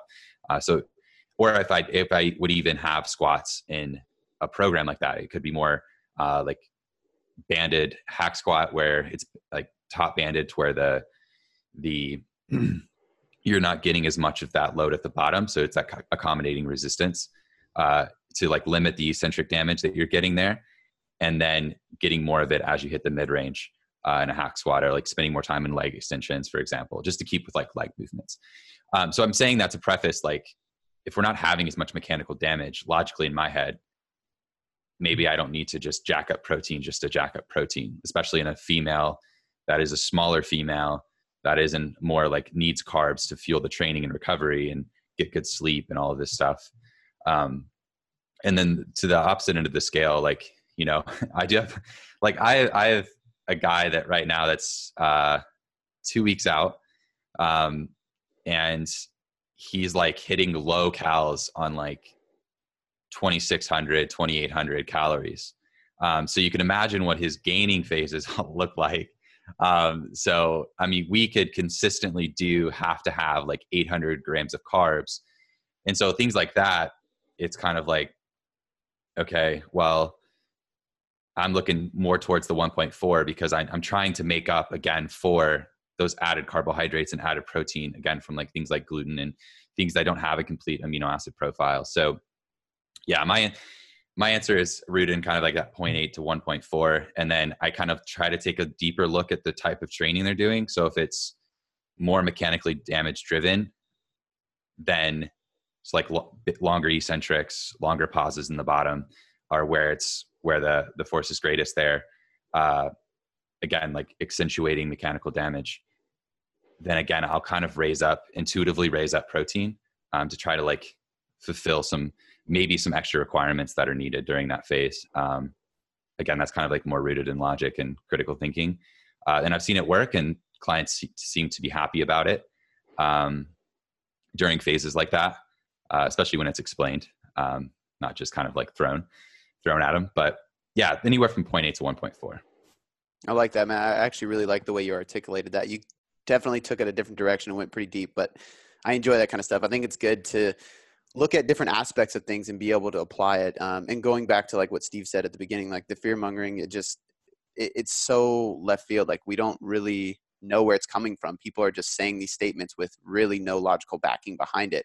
Um, and if you don't want to eat a lot, of, and this is what I think is funny: the people who agree with us and, and look at the research and use that, we'll say like, we don't care if you don't eat protein. Like what you eat doesn't make me shit. So do your thing. But there's no reason to hate on people for consuming the right amount of protein based on what studies show. Have you re- have you read um, the new Mark Manson? Everything's fucked. Have you read that book yet? Not yet. Um, so he talks about in that book. I, I, really like Mark Manson as an author. I think he's a great writer. But and you see, he just he writes a lot like I. I think he talks and writes a lot like I talk and write. Um, and it's very conversational. It's kind of like throw throw things in here and there and like try to intellectually articulate your way through kind of a bullshit uh, conversation because um, a lot of the things we talk about are kind of like, are we seriously talking about this? Um, so in that book, it's kind of like he sets it up in terms of like these ideology, um, these ideology religions in the sense of like, or a, a, social religion. And so if we're looking at kind of like he puts in everything in context of like a religion, and like there's always a there's always a kind of like a goal behind it, and then there's always a scapegoat. Like you then you can blame throw blame at. And so it's it's kind of that philosophy of like you're look, you're either and I actually read this yesterday and I actually thought about about um the kind of like the religion almost of what's gone evidence based and what's gone bro like it's almost like there isn't a gray area anymore and it's almost like if you're not with us you're against us. And i'm very much rooted as like i associate with evidence based and obviously like we're in this discussion um, and i'm i'm with i'm here with you guys. So uh, i just want to make that very clear. But i i just don't like almost that aspect of like that re- that religion mentality of like if you're not with us you're against us. And i, I just don't think that's always true. Um, so I, I think that there needs to be a level of you know and eric helms talks a lot about this like the level of critical thinking that it takes to not only expand people's mind of like well what if we what if we did look at this you know through through a microscope? Like what if we did and like meaning that like what if we did study that? You know because without arguments without kind of like throwing in like what if that's not true? You know or kind of combating some of like some things that have been proven that have since been disproven. Um it took someone to kind of like wait maybe not to to say that to be like okay well let's look at it again. You know test retest test retest kind of that scientific method in a way of like looking at what we have and what we know and like never taking that for face value and always kind of being able to stay open minded and and move towards that. I know i'm getting off track but i think it's important to um to understand that further. I think it's kind of like that religion mentality of um and a religion can mean anything. It doesn't have to be uh, in terms of looking at like uh one god or many gods. It's just anything that you look at there's like this this us versus them mentality. Um so i think that's very rooted in us like from an evolutionary evolutionary perspective. Um if you're not with us you're against us. Kind of like whether it's tribal or whether it's literally been brought up and ingrained in us through you know thousands of years of religion um that it's kind of like that mentality of like if you again like if you aren't with us you're against us. And i think that's kind of where things come from is like people create their own cult they create their own religion. And i think crossfit is a religion. Um, I, I, think evidence-based is a religion. I think i think all these things are religions in, in ways because like they're kind of like touted and like obviously like the evidence-based one is rooted in like i'm literally trying to help you. Um, but within that and like trying to stay true to science which i'd say science is probably the most reliable religion that we do have but within saying within that obviously there's egos that kind of sprinkle themselves in and like pull more one side than the other. And i think those are in every industry and we can't really help who kind of like sprinkles those in but um, very positive religion in terms of looking at like evidence based versus other things but it's nonetheless um, a religion but i know i got super off track there but I thought that was very somehow I guess I, in my head I was like, this is relatable. so um, I, hopefully that was relatable. I think it is, man. I think people need to understand that there's always a balance to be made. It's usually a middle ground, and and just like you can't write off any type of evidence because you don't agree with it, you can't even write off bro things that are quote unquote bro because there's been things that were bro that actually got proved by evidence later on, or that just work and it takes so long to do a study or you need the right funding and it won't get funded that we'll never really know. So i think having an open mind is the key and i think that's true and something to just add like and i mean this as a compliment you're a very stoic individual man. Like i thought about this after last time. The beard adds to it but you're very stoic in philosophy I love it, dude. It's like last time we started the podcast, it went in a completely different direction with our conversation. I was like, man, I feel like yeah. Just, if you hang out with like if you if we again spend more than uh if you spend any time with me, you'll realize I don't. I love the X's and O's of training, um, and obviously that's what I do for a living and kind of specialize in. But it, like, I don't talk about it like that much. I more or less like, like the other day, I, I kind of, uh, I was like walking down my hallway in my apartment. I'm like, what do you think? Like, think about Monsters Inc. and like behind each one of these doors, there's like this whole universe, and it's like we could break that down and unpack that. And it's like I, that's what goes through my head. Um, and then you know, I'm here to talk about protein too. But you know, I think uh, I think once you learn a lot about something, it's kind of like you kind of okay, now I've learned all this stuff, and it's like now my mind creatively gets to journey into the unknown and kind of expand my mind in different ways. Um, hopefully intentionally, you know, not like getting lost, but like we're I am not, right now in this podcast. We're not high right now for those listening. I'm no longer in Colorado. I'm actually in Indiana, so you can so you know what's funny, dude? Can't bring weed with me. I was driving with my fiance. This is probably a couple weeks ago, and we are driving, and we're at an intersection, and I go, "You ever just think that every single car we see right now is a different individual on a different journey going to a different place to do a different thing and experience a different like and i went on this like Yeah. long trail and That's all she true just- though. That's all. That's I mean that's Yeah. real life. she looked at me like what are you talking about but i was like sometimes i just i just think crazy shit so um but not to go too deep on that uh we're gonna we're gonna touch on a couple of training questions before we close this out um and the first one to again this is there's never a definitive answer to this but i wanted to talk about the best training splits and and i i don't think there is a best training split but however i do think there are a few best training splits to optimize volume intensity and frequency. Obviously adherence comes into play so assuming adherence isn't an issue i want to get your guys takes on like the top couple training splits that you believe in that you think are going to uh, kind of take advantage of what we know about volume training and, or uh, intensity and frequency um, and what you just see in your experience most importantly um, because sometimes it can be out of context. Like i know that you know if you're training six days a week in the gym maybe a push pull legs or even like a upper lower upper lower upper lower technically that could be a great amount of volume and frequency However, that's a lot of days in the gym and actually could cause some issues for some individuals because it's too much stress, not enough recovery. Um, so I just kind of want to get your general take on on the best training splits. And, and Steve, we'll start with you on this one. Cool. So I think the first thing I think about is what's the requisite volume that person needs to get in for that week, and then kind of kind of divvying that up between sessions that seems appropriate. So for someone quite advanced, probably more is going to be better for them. So like a six day training split. I wouldn't train more than six times a week. I do like one training day off because for psychological reasons big time because I think whilst people think going to the gym every single day is kind of hardcore, I think you're probably likely to burn out after a while. So I think it's quite important for that. And then physiological reasons like just recovering, like one day, come on, you can take that day off. So, um, but then someone more novice, three days a week, probably get the a sufficient volume in through big compound lifts, uh, really good stimulus to fatigue ratio in terms of kind of you're getting a lot of bang per buck, you're getting a lot of muscle groups. You're not super strong, so you're not getting massively beat up, and you can do a fair amount of volume within that session. Uh, so you that those are kind of the extremes. But within that, you can unpack it a little bit in terms of frequency. I do like to consider kind of recovery curves of exercises. So for something like a Romanian deadlift, how quick are you going to recover from doing three sets of that? Uh, are you going to recover in two days, three days? Kind of how is that going to impact your frequency of hamstring training?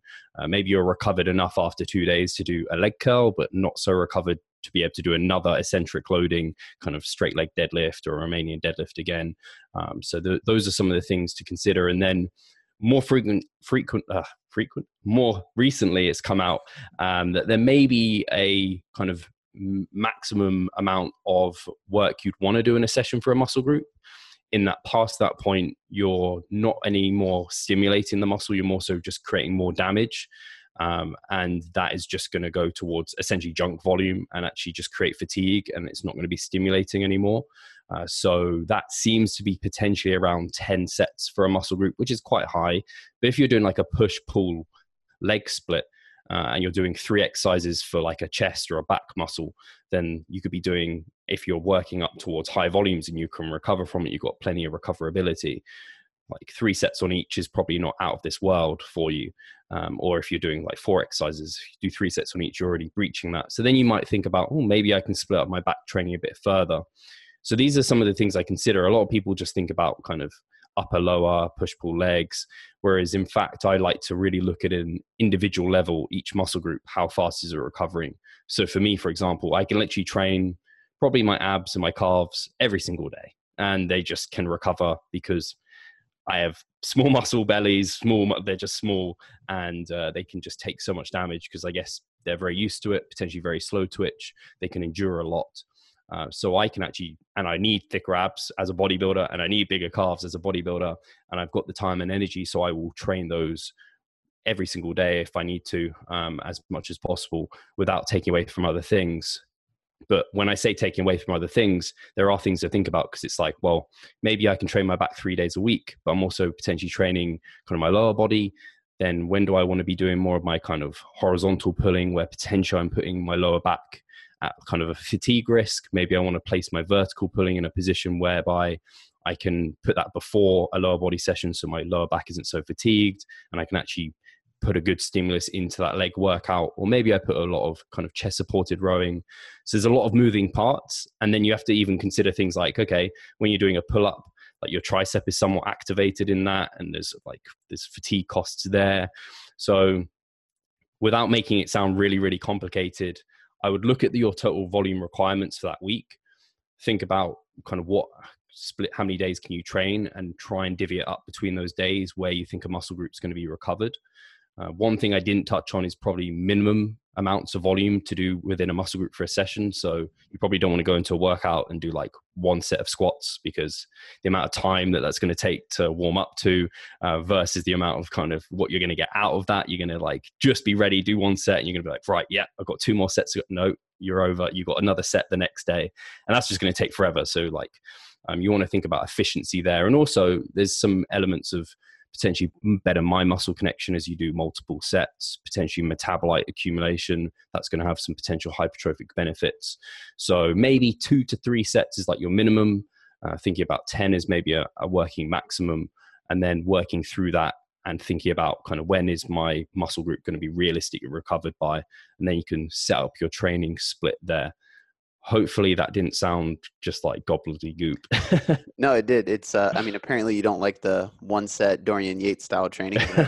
um, I think it's really it's a creative approach, right? Like you really have to understand the athlete, and and obviously it takes a more advanced individual or somebody with more data. Like when somebody comes into your coaching and they're like, "This is what I've been doing," and they have an Excel sheet of their training for the last six months. It's like, okay, this is more to work with versus somebody who doesn't have any data like they've just been program hopping for that person we kind of have to start from scratch and build into that. Um, and i think that's an interesting approach and not to keep referencing the same podcast but i thought it was interesting how eric helms talked about that with his legs like the way he like separates his legs throughout the week because they don't need as much volume as his upper body does to grow and it just kind of gives you a new perspective to the volume landmarks. They're good but there's such a big curve between like where you're at and like what you need as an individual versus what these individuals saw in the study. And I think people need to remember that. Um, so I like the way you articulate that, dude. Really good. Um, Austin, I'll pass the mic to you. Uh, thanks, man. So, like we talked about in our last podcast, Cody, uh, like again, like those volume landmark landmarks are very relative and should be taken as uh, just that, you know, very relative and very individual. And each muscle has its own kind of recovery capacity in, a, in its own way. And its ability to ha- kind of handle stress locally, and then you have your ability to handle stress systemically, uh, and how that's taken uh, into account in terms of your your programming. And then um, again, like looking at uh, stimulus fatigue ratios, things like that. Um, so th- looking at, I think Steve did a really good job at talking about the framework. Uh, I know he got kind of detailed there, um, but the framework of what Steve said, I, I, highly agree with, and the way you divvy up your volume and whether you're a beginner, intermediate, advanced, like how many days per week. Theoretically, do you need to train to adequately get that volume in and get enough stress uh, to create an adaptation? Um, and so it's just like this is where um, my, from my perspective this is where things like uh, things like exercise execution and tempo like tempo do come into account um, I think as you get more advanced, the you have to look at your ability to create tension, how much, because that's that fatigue stimulus ratio will in the same like it's not just like per movement we have this. I think generally we have like a per movement stimulus fatigue ratio, but I think an individual in the, in themselves can sway that because of their ability to create tension um, or execute a movement. For example, like if you just have a client that's very beginner and they're doing they're doing a row and they're based like a horizontal rowing movement and they're basically using everything under the sun to move that thing. Um, obviously, in terms of like lats, that who knows, right? How much actual tension or you know uh, fatigue or stimulus was given to the lats, for example, in, the, in that horizontal row. And then you could look at even the execution down to the, the minutia of like what's their elbow angle? What attachment are they using? Are they even in a good place to leverage their lats or is it more teres is it more rear delt? Like there's just there's there's a lot of things you can think about and like i don't want to again as you know steve got in more into the minutia i don't want to overcomplicate it but I there there are things as you get more advanced, um, and even like more intermediate that you can start considering, like why improving my execution may be good, or um, why tempo may matter. You know, so in an RDL, for example, if you're doing three to four second eccentrics, that systemic fatigue will take you, especially like depending on the recovery capacity of your hamstrings, like that's going to take you pretty long to probably for me, for example, like that's at least three days. Like if I'm doing four or five sets of like three to four eccentric, three to four second eccentric RDLs and like loading my spine even from that perspective, like systemically, that's just a lot. And then for my hamstrings, that's a lot of damage being done. It's a lot of stimulus. So that needs to be taken into account. And so, like, based off that, how else could I strategically add volume, for example? So, if like I'm trying to kind of, I want to get more volume on my hamstrings, for example, but I, I know that maybe I could cut some of the volume off my RDLs and do things that are a little bit more concentrically dominant, like a lying leg curl, for example, and maybe just pause at the top and like really contract at that top position because that's going to be again you can accumulate volume you can accumulate fatigue but you have less eccentric load you have less eccentric damage being done within that which is going to be less recovery time um, in, in and of itself. So again i don't want i could go deep rabbit hole here but i don't i don't want to just because like i don't think it's going to be helpful for most of you so um, and it's not good to get lost in the minutia as we said in the very beginning of the podcast that i don't want to be forgotten do the big things right consistently. Um, and I, I, when in 2017, I heard uh, Eric, Eric, the Godfather of the Godfather himself, apparently in this podcast. Um, I'm a big fan of Eric, but in 2017, I was in Australia at the at their event that they were hosting with JPS, um, and you know Eric kind of went on his spiel during his presentation and talked about the you know the big rocks and the pebbles and that sort of thing, and that was like that's super that hit home for me and it's like just do the that's where that kind of that big, do the big things right consistently come in. Um, so in terms of like breaking down and like setting up your training understand these volume landmarks as a framework understand how much volume you at least uh, on average need um, per muscle group. Um, get a rough you know be within probably two to four sets of that and then recalibrate as you're going through your different mesocycles and uh, change it up if you need to or keep going or you know keep in terms of progressive overload and keeping that going which progressive overload could be again improving execution. It could be reducing rest periods. It could be increasing load. It could be like you, you know you get what i'm kind of going like there's not everything is multi-dimensional and i think uh, where we get into trouble is think making everything so one-dimensional or even two-dimensional. It's like this could be three or four dimensions that we're not even like there's two dimensions that we're not even considering here that i, I think should be on the table in, in, in the discussion. So again I, I don't want to make it too complicated but as a framework I, I really agree with steve set it up in a way that you think you can have that really good framework. So if it's if you're a beginner, three days could be adequate, four days could be adequate. If you're someone that is more advanced, you're just going to have to like if you are if you are reaching that stage where you're hitting six days a week and you need six days a week and you're into that, like you live it, you're probably stoked about that. But if you're someone that's like, ah, you know, I kind of like it, maybe I don't, but I, I do kind of want to still advance um, and progress in my physique. It's like you maybe just have to swallow that pill and you have to do enough like have five or six days a week where you're training because that's the only way you're going to see that progression. Um, and one thing to add to that I, I know we kind of talked about it in our last podcast cody and that was i don't like to feel i personally don't like to feel overly just beat up and torn. Um, because the rest of your life has to still happen. Uh, so, you know, like you go home from a training session, if you can't form a thought because you're just so beat, or you can't literally go out and do out your do your normal life because you're either so beat mentally or so sore physically. Like for me, it's a trade-off game as well. And like, what's what is that trade-off? So, am I reaching my full potential physically? Maybe not. But am I reaching my full potential in the rest of the, the rest of the areas of my life? I'm working on it. and like where is the level of like where's the hierarchy of importance there for you? And so if it is physically fucking crush it man. Like get after it.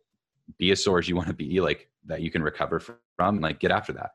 But if you're someone like me that's kind of like i do kind of want to keep progressing that's super important. And i think this is maybe where steve and i would differ in terms of like our wants and desires out of physique. Like steve's like one of the most dedicated people i've ever seen and that's amazing to watch and it's super inspiring and i'm just i like to watch it but i don't like to i'm not steve and that, that's okay right? Um, and like i will you know for example like i will skip a, a, a session if i think like something else on my hierarchy of importance comes up. I'll just be like oh well this is above that on my hierarchy of importance and i'll move the session or i'll just make try to make up for it later. Um, and if it doesn't happen it doesn't happen and so it's like kind of like having that hierarchy of importance. So if you're someone that physically that is super high on your hierarchy of importance that's not wrong. It's just you need to kind of have that established. And i think making sacrifices and moving your life around and structuring and modeling your life and the framework of everything around that again is going to come into play. And like you know for you for example cody like you have a family you have you know you have a kid to take care of. And like there's things that like you do have a kid right not misspeaking there. Yeah, that's, that's yeah. a, i was like i'm not just blowing this up. i'm not just making this up right? Um so like there's just there's different things right that do come up. Um so on top of the framework it's what is optimal make like in terms of like the best way to train for your physique enhancement may not be optimal for the rest of your life. And you have to either be okay with that or move move some things around in your other parts of your life to make to facilitate the the, the physique enhancement part. Yeah i think at the end of the day like to kind of try to summarize everything that was thrown out there is there's so much that goes into creating a training plan for somebody. And the most important thing for people to realize is it's just a way of organizing all these different methods and tools and science that we just threw out there like it's just a way to organize it all so it works for you right if you're not progressing organize it in a different way if you're not recovering organize it in a different way but figure out what works for you and what's going to allow you to kind of hit these landmarks for you personally and just move forward um, and, I, and i like the way you you finished that austin because i think it's so important for people to know that it's different across the board yeah. Um, I think I wanted to mention just one more thing. I think I wanted to mention those things, not to confuse people or, you know, for Steve and I to like basically articulate our intellect around the area. It's just it's this it's the fact of the matter this isn't one dimensional. Mm-hmm. Like this isn't like you do this, this, this, this, this, and this is the outcome. It's like there's so many things that theoretically could be a part of the equation and that are a part of the equation. It's again like where do we I almost just want to open people's minds to the idea that there is more. It's not that you have to understand all of it. Again, like this is why all three of us have jobs. Like it's our job to know about it, um, not necessarily yours as a listener. So I just I, I think I mentioned those things just because I want people's minds to be a little bit more open and critically think about things like, okay, it's not just that I'm training my hamstrings. It's like, how am I training my hamstrings? How am I loading my hamstrings? Am I loading with a barbell? Does this load my spine? Okay, it does load my spine. Then I probably shouldn't load my spine again, have like with a heavy movement day, even the next day, how fatigued am I? Am I in a deficit? Like there's all of these things that do go into it. And it's not that you have to kill yourself by keeping track of it. It's just you have to be open minded and know that this maybe is four or five dimensions, not just one. Yeah, I 100% agree, man. I think this is actually a good transition to the last question. And, and you kind of stated um, your thoughts on the last podcast we did. And you kind of just summarized it there too, with just it's more than just volume. Like volume is very important, uh, but if you're not like we used the row as an example on the last podcast, which is a really good one. The mm-hmm. positioning of your shoulder and elbow completely change what you're targeting inside of a, a dumbbell row or a cable row or any kind of row. Um, so if your technique and your execution isn't on point, is the volume really the volume you think it is? Um, but the last question was kind of just that, like volume versus technique. Is there of order of importance? Uh, do you need to like have a block where you're like, okay, I'm just going to focus on learning activation, learning technique, learning execution. Um, does junk volume count for anything? Do cheat reps count for anything? And, and the reason I pose this question is I was actually listening to a podcast. Can't remember who it was on. Um, I obviously listen to a lot of podcasts, but they were interviewing uh, Ben Pakulski, and he basically said volume is irrelevant if you don't know how to execute a movement, um, which is a bold statement. Um, I don't know if I completely agree, but um, I get where he's going with that. And I think Austin, you are you really explained it well on our last podcast when we talked about this. But Steve, I want to get your take on it as well. Cool. Yeah. So I think um, I I almost want to agree with Ben. I think it's a really like harsh statement. I, again, I think you can probably pick it apart where it's not completely valid, but I certainly think the foundation of your training is technique. And I wish I knew that when I first started, as I would have kind of progressed a lot faster. I wouldn't have the injuries I currently have today. But if if it's just like I, I would analogize it towards like driving a car if you if you don't know how to drive that car but you go and you go and buy the most expensive car and sit in it you're not going to really get to your destination quicker than the guy who knows how to drive a car but it's completely beat up. Like he knows what he's doing. He's going to get to his goals whereas you're just going to sit in that car and like fiddle your thumbs for a long time and have women wink, wink at you on the way. So um, in the gym you could be ego lifting lifting massively heavy weights but uh, if you're not feeling and placing that tension in the right place you're not only not creating stimulus to that muscle group to produce a hypertrophic outcome, you're also creating a ton of fatigue to other areas. So there is definitely a massive cost in terms of junk volume essentially and the fatigue that that's going to generate and the potential risk of injury that that is going to come from that uh, it's always horrible to see the people in like other people in the gym and you just see the mistakes you used to make with the technique that you're using and you can be putting in a lot of effort into it. Like doing a heavy bent over row that has a lot of momentum is damn hard like just swinging it like a, an ape. Like that's still incredibly fatiguing um, and that is really hard work but you're not translating that to the muscle. You have to put and place that tension in the right place um, and i think that's why when you first get into the gym, it is 100% about execution and technique and learning that because just like you don't know how to really drive a car when you first get in it, you, or even riding a bike, you can't really ride a bike properly. You're like wibbling and wobbling all over the place. You haven't even got the neuromuscular kind of technique down.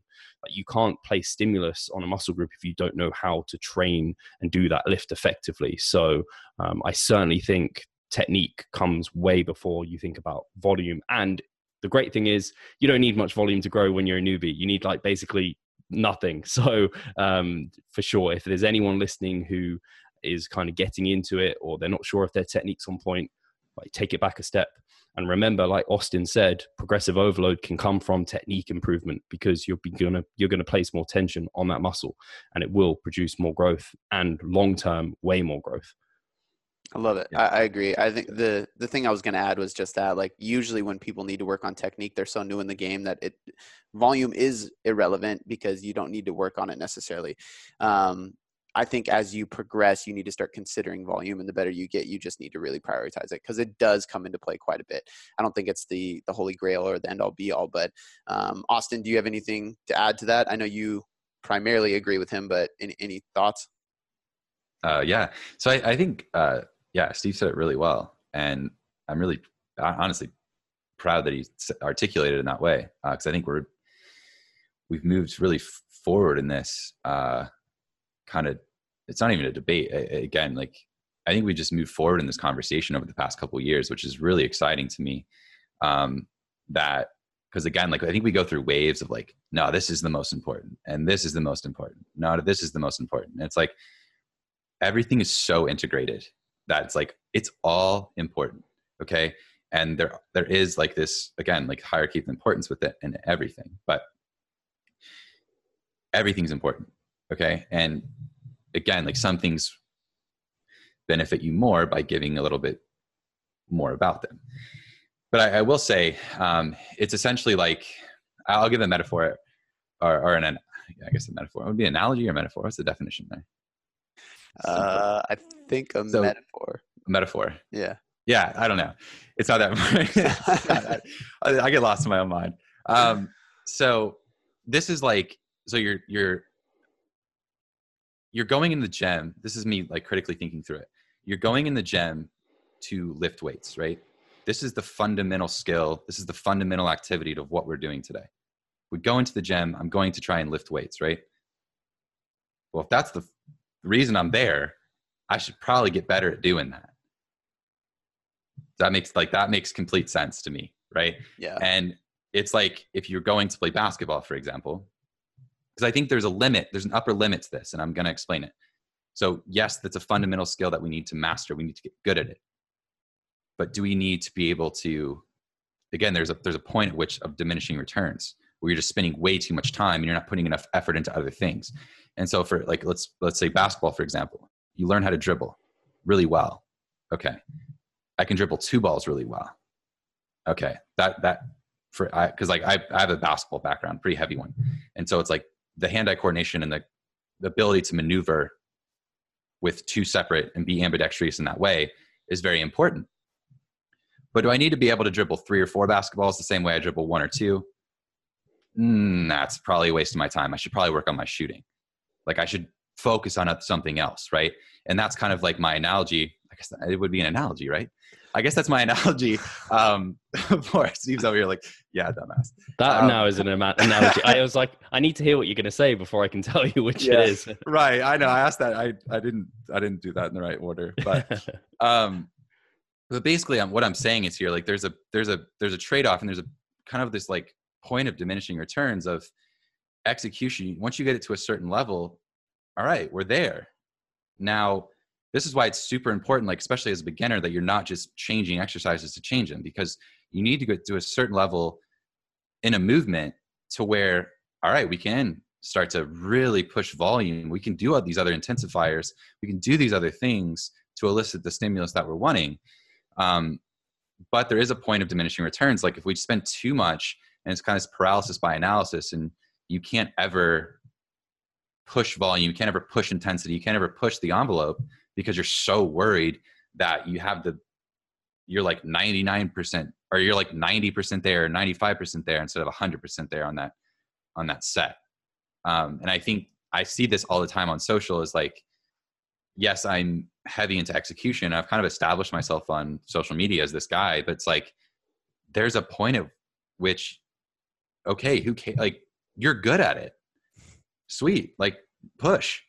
Impress me by working now not just look how good i'm doing this row. And it's like sweet bro you're still small. Like oh like just keep rowing and do it more intense. Accumulate more volume. Now that you're good at it that's great. And it's kind of like again it's that analogy of once you're up to a certain threshold of something and you have the skill all right push the envelope of that skill and then keep adding to that skill and integrating that skill into other things to make you better at the sport itself.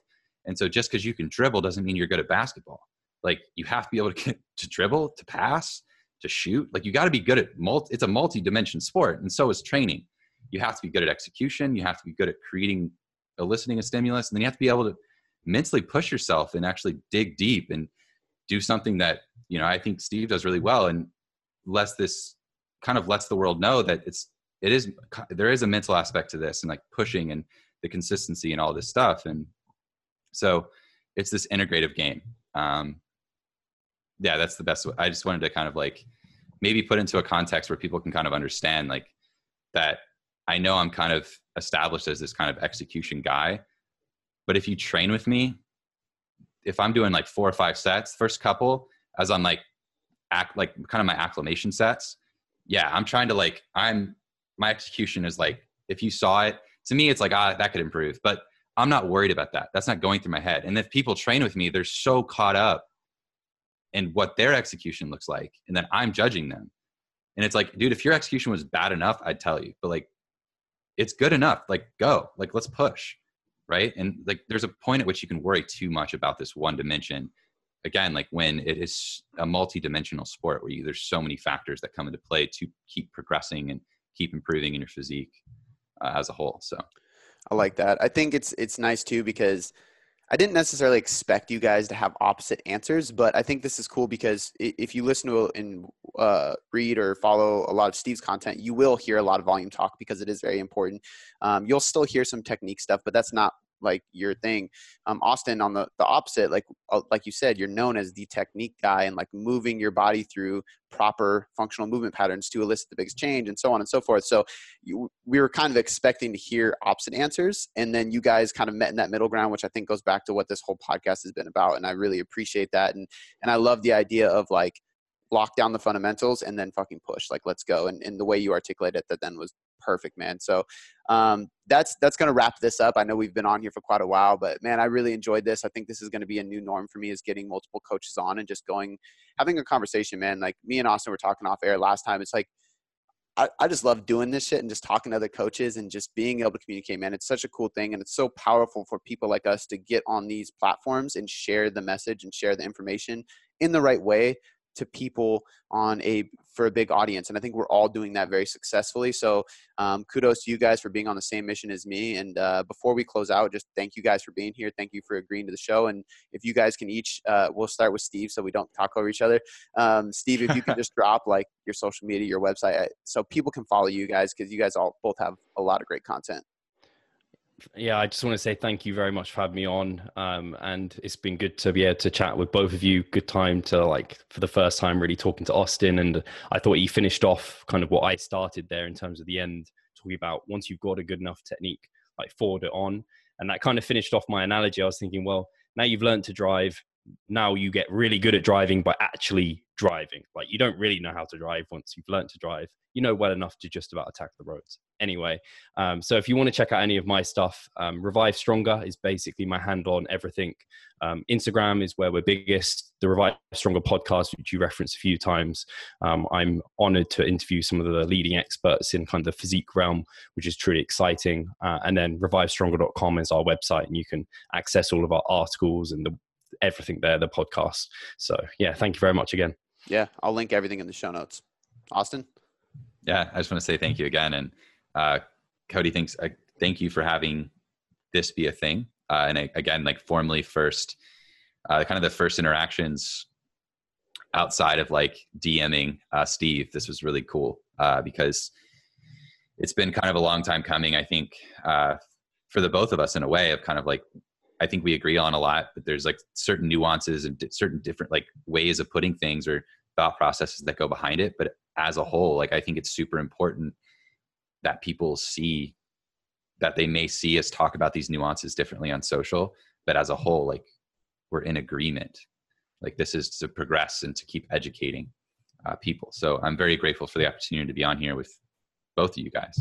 Uh, and so to find me, uh, Austin Current on on Instagram, that's pretty much the best place to find me. Uh, people seem to pay attention there, and so that's where I put out content. Uh, so in terms of Instagram, that's that's the best place to find me. Uh, physiquedevelopment.com is our website for coaching. And in terms of my podcast, it's guys like you gave me the idea to do to do my thing. And so I'm very grateful for that because as you can tell, a lot of times I take things kind of off kind of off air of fitness and talk about something like I just go I go other places in my mind. And so it's my podcast is almost that creative outlet for me because these guys, guys like Cody and Steve, do such a great job of talking X's and O's with like some of the leading experts in the world at, at what we do. That I didn't feel like I needed to add another one um, to basically just repeat what's already being so well said. Uh, so kudos to both of you. I have a, the utmost respect for the both of you. So um, my podcast is called Life Beyond Fitness. It actually launches here in about a week. Um, and I basically have what I've done is I'm keeping it within fitness, and so I'll, I, am still interviewing kind of the same general people as these other guys are interviewing, but it's it's looking past the X's and O's and to look deeper among these individuals that are making an impact in our industry. And I mean, we more or less like talk about life, have different conversations, uh, things like what are you most excited for outside of fitness, um, what things you're working on personally as an individual. Just because I think these enigmas um, like both of you guys i think a lot of people that look up to you would like to know more about just like your life and like what you think is like a person um, and what you get excited about you know like when you're walking down the street like if you are you into cars? Like are you into shoes like what are you into man? Um, and kind of we just talk about that stuff and go deeper into that rabbit hole of like each door in an apartment it's like a new universe. Like what do you think about that? Like where's your mind go there? Uh, so that's basically the the podcast. So it's again i just want to say that because you guys do such a great job um, at what you do. So thank you for for myself and then just for the industry as a whole. Like you guys are moving everything forward. So thank you very much. Um, but yeah, you guys gave me also gave me the kind of the go ahead that I needed to not come up with another podcast that was basically repeating what you guys are saying. Uh, and just go go somewhere else with it and have have, have a little fun on my own um, and talk uh, talk just some nonsense really. But that's me. Thank you, man. Uh, I think I can speak for Steve on this too. Like, we appreciate it, man. That means a lot coming from you. And um, by the time this airs, it will be out. So I'm going to link your podcast in these uh, in the show notes in the description, as well as uh, Steve's. Guys, I've done listeners. Thank you for being here. Um, just like these guys, I appreciate you spending the time with us. And uh, just as much as we take the time to learn this and teach it, you're taking the time to learn it, absorb it, and use it in your life. So kudos to you guys for doing that. Um, thank you once again for being here, and I will catch you next time.